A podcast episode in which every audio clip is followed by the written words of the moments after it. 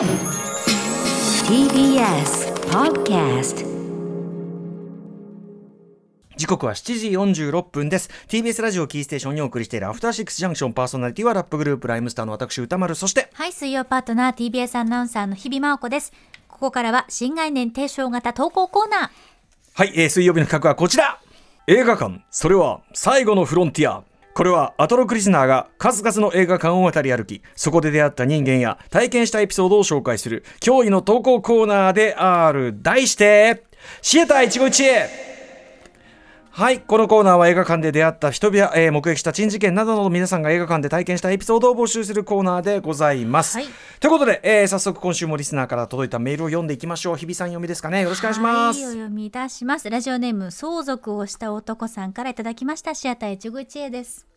1969年の春、当時すでに映画ファンだった私は、前の年に公開され行く機会を逃していた2001年宇宙の旅の凱旋ロードショーを心待ちにしていました。僕生まれた年ですよね。おお、当時のロードショーは現在のように全国一斉公開ではなく東京や大阪など大都市の特定の映画館での公開。そこで数ヶ月上映された後徐々に大都市以外の映画館に上映が広がっていくという形でした舞台とかと今と同じような形、あのフィルムの本数がやっぱ限られてたんじゃないですかね今のね。そううんうん。ね2001年宇宙の旅の場合は凱旋ロードショーの時点でもまだ特定の劇場での公開。というわけで私も高2から高3になる春休みに地元から東京の京橋にあったテアトル東京に向かいました。1200名以上の客席を誇り赤絨毯が敷き詰められたそれはそれは豪華な東京をいや日本を代表する映画館でした、加えてこのテアトル東京が何よりも特別だったのはシネラマ方式という上映システムを備えていた点です。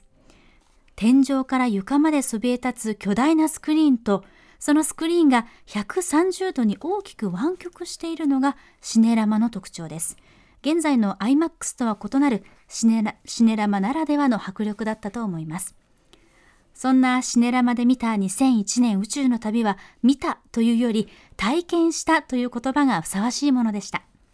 これまで見てきた SF 映画とは全く異なるストーリーと映像。当時の私にあの難解なストーリーの全てが理解できるわけではありませんでしたが、その難解なストーリーも含めて今まで見たことがない映像の連続にただただ圧倒され、映画を見終えて気がつくと日比谷公園のベンチに座ってしばしの間呆然としていたのです。私はそれ以降現在に至るまで毎年平均200本以上の映画を映画館で見てきましたが後にも先にもこんな体験をしたのは2001年宇宙の旅を初めて見たこの時しかありません、まさに私にとってのシアター一期一会高校時代から収集してきた大量のパンフレットは数年前思い切って処分してしまったのですがこの時に購入したテアトル東京の感銘入りのパンフレットだけは今も大切に手元に残してあります。いやー映画館って本当にいいものですね。はいということでこれねテアトル東京もちろんあの今なくなっちゃってね、ええ。あれですけどねあの僕はギリ間に合っててですねよくテアトル東京のエピソードで私出しますけど、あの1980年かな、えーディズニーがねこの SF ブーム「スター・ウォーズ」からのあのディ SF ブームに乗っかってあのブラックホールっていう映画をやったんですね。映画全体はなかなかあのへっぽこなんですけどあのマクシミマクシミリアンっていうすごいかわあのかっこいいロボットが出てくるんででまあすごく評判というか我々の小学生でしたけど、えあのすごく行列するもんだったんですね昔は評判の映画ね。だから絶対行列するに違いないと思ってブラックホール初日にかなこうやって並んでたら誰もいなくてですね僕とその友人2人しかいなくてテアトル東京の当時のそのだから支配人の方だと思うんですけどがこう手招きして「君たち」っつってこれあの優待券あるからこれで見なさいっつって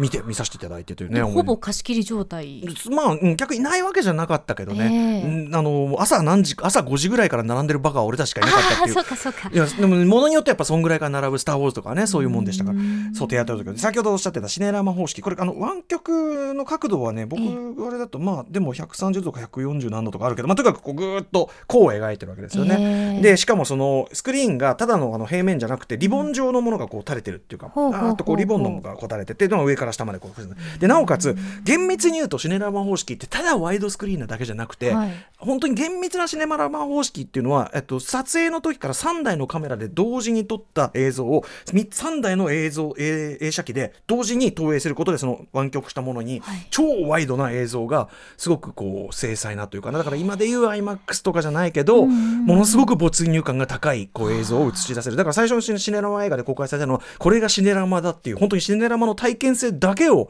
こう体験するためだけのその映画を最初に劇場で公開したぐらいで。えー。だから映像に包まれるみたいな感じですよね。まあそういうことですかね。ざざっくり言えば、うん。でまあその2001年の宇宙の旅もいろんな上映形式ありますけど、はい。あのだから最初僕はそのだから厳密なシネラム方式のを見たのではいないんだと思うんだよね。あー。70ミリは見てると思うけど、ええええ。最初はシネラマ上映だったのかな？だからそれすごいですよね。本当の本当の2001年っていうかね。もうなんか宇宙にこう飛び込んだみたいな感じになったりするのかしら。ねえだし体験してみたいですけどね。やっぱりねやっぱり2001年の宇宙の旅は今見ても全くそのもちろんいろいろ科学交渉とか今見るとのとこなくさようやく出てきたけど、うん。でもまあやっぱりあのバキッとした感じっていうのはやっぱなかなか他にはないし、僕自身も随分後になってその「スター・ウォーズ」の後の FM、えー、とスターなんていうの SF ブームの時にリバイバルで僕は先生もその時スカラ座で見たんですよ。だからその件でいつも高橋良樹さんにね「歌野さんはテアトル東京で見てないんですか?」っつって「スカラ座で見たんですか?」っつって、ね、そこがすごいね。いつもそこは「は？っ?」つって。まあ楽しい言い合いをするとこなんですけど、そうそうそう。いやーということでねまあだから2001年特にやっぱりその初めて見た時はその体験性っていうかな、そこの強さ。僕もまさに全然年をだから相続をした男さんの方がう、ね、上ですけどやっぱりその同じくやっぱこあんななんていうのかな映画を見てこんなこなんていうの思いをしたっていうか、うん。こんなすごいなって映画すげえなみたいになったのってやっぱあの小4の夏休みに見た2001年宇宙の旅だと思うから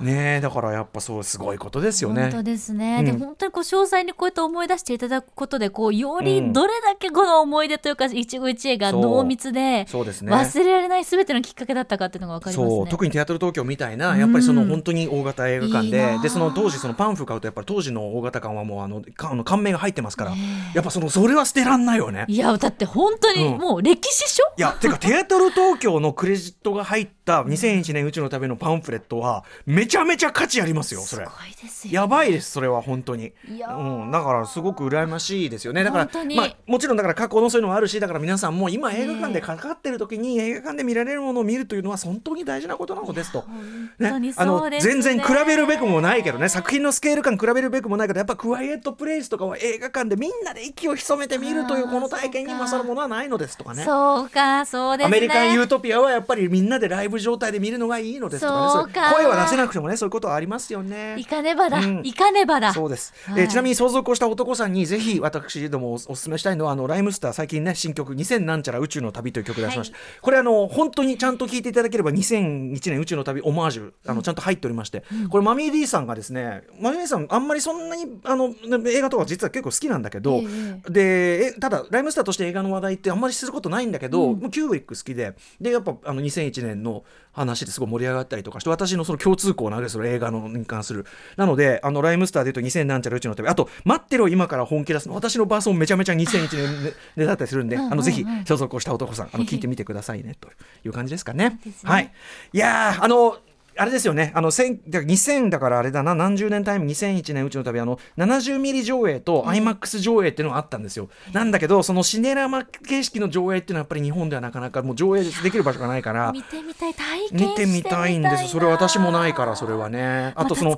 タランティーノのヘイトフルエイトとかもね、本当はそのシネラマで上映っていうのが本来だったんだけど、日本ではそれができないっていうんで、タランティーノはあれだけ日本好きなのに、その時は失望のあまりに来日しなかったわけですから。ああそうなんですですかまた作ってほしいそうなんですよ。でやっぱこうこれだけいろんなものが気軽に見れるようになったからこそそう。いう上映館の環境とか、まあ、どんどんどんどんそういう機材とかがねあれであの技師もあの映写技師の方もやっぱどんどんいなねあれですから。これはねここの技術の断絶というのは非常に大問題でございます。あるいはフィルムの保存とかいろいろね文化の継承というのはね簡単な話ではないんですが。そうですうん。ね、という。まあでもとにかくあのこの体験は羨ましいの一語につきます、かもこの呆然としてさ日比谷公園で。いやねきっと日比谷公園の景色は今とほとんどきっと変わらないでしょうから。あそこでね衝撃をそのある作品に衝撃を受けて気づいたらこうぼーっと表にこういたとかこれだけのことってすごいことですよね。本当にもうショックですもん、うん。ショック衝そ撃それが宝じゃないもう文化を受け取る最良のもうその体験というかね。いやーいいなーはいということで、まあ、まさにこうまさにこういったメールをね映画館とその結びついた映画鑑賞体験、こちらを募集しているわけでございます。はい、はい宛先は歌丸アットマーク tbs.co.jp までです。メールが読まれた方全員に番組ステッカー差し上げています。